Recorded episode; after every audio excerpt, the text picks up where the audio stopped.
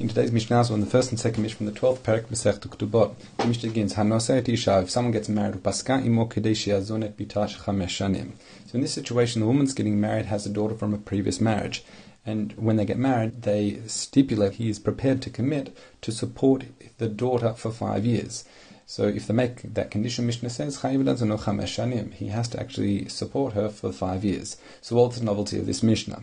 The novelty is not that simply any other conditions you bring into marriage have to be honoured, but more to the point is this is even if the commitment was verbal.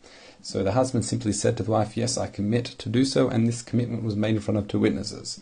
In that case, the Mishnah says, Hen hen hadvarim haniknim ba'amir. This we have a novelty here that, that a verbal commitment alone in this context is actually binding.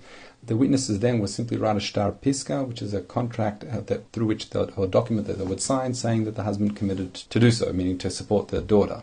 However, no further kinyan is required. If, however, they got married and then the woman said, Well, I want you to commit to supporting my daughter, in that situation, you would have to take a formal contract, a formal acquisition in order for the commitment to be binding.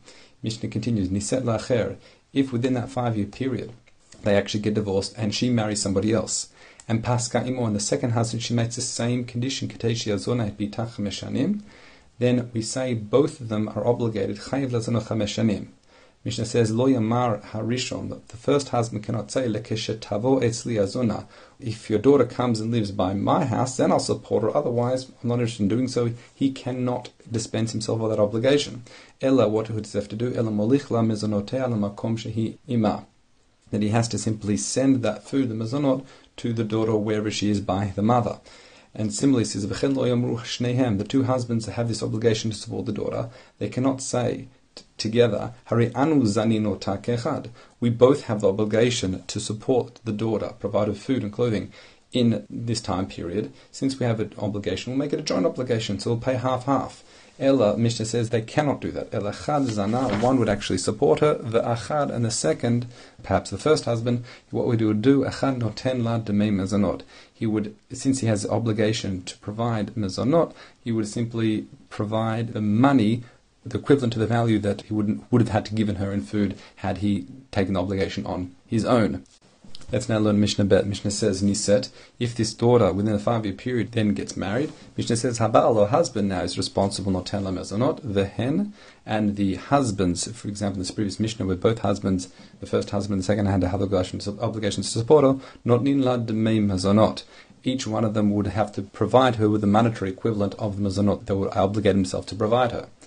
Metu, if however these husbands pass away, then benotihen nizonot menichse bein chorin, that their own daughters are now supported from the estate, but the estate here we're talking about nechasim that are meaning the property that is already in their possession, and not any other property that has actually been sold during the course of the father's life. In other words, you, they cannot be taken what's called from nechasim shubadim. However, the he, the daughter, the stepdaughter that they obligated themselves to provide mezonot for, she would be supporting mezonot min nechasim meshubadim.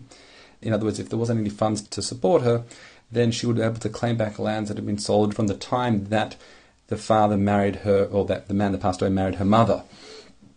Because because this obligation to support her is treated much like a loan.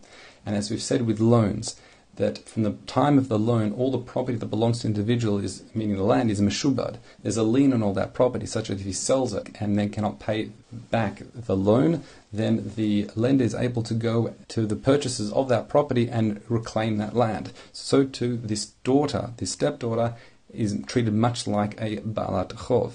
However, what's interesting here, it's not really as if she's a bal chov or balat chov. Why? Because what would happen if she passes away?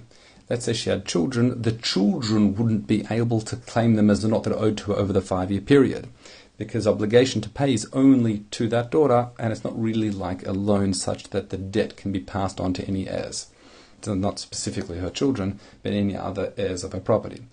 Therefore, the Mishnah says, because of this interesting situation where the woman can actually end up getting this daughter, this stepdaughter, being supported, but really get a threefold or three times the amount she, she really needs, Therefore, the Mishnah says hapikhin. Those people that were a bit clever and acute to the risks that are involved in such an obligation, what would they do? How Hayu kotvim, they would write to the wife, meaning as part of obligation, that they're happy to support the daughter, this stepdaughter, almana on the condition azun et bitech chamesh shanim kol zman she'at imi. I will support her as long as you are with me, meaning as long as we are both alive and as long as you are still married to me. So that way, if his wife divorces him and she goes marry somebody else, he no longer has to support that daughter anymore. And you won't get into this interesting situation, as I've already explained in the beginning of this Mishnah, where she may have got married and still getting support fees from both stepfathers from previous marriages of her, of her mother. Those are the Mishnah today.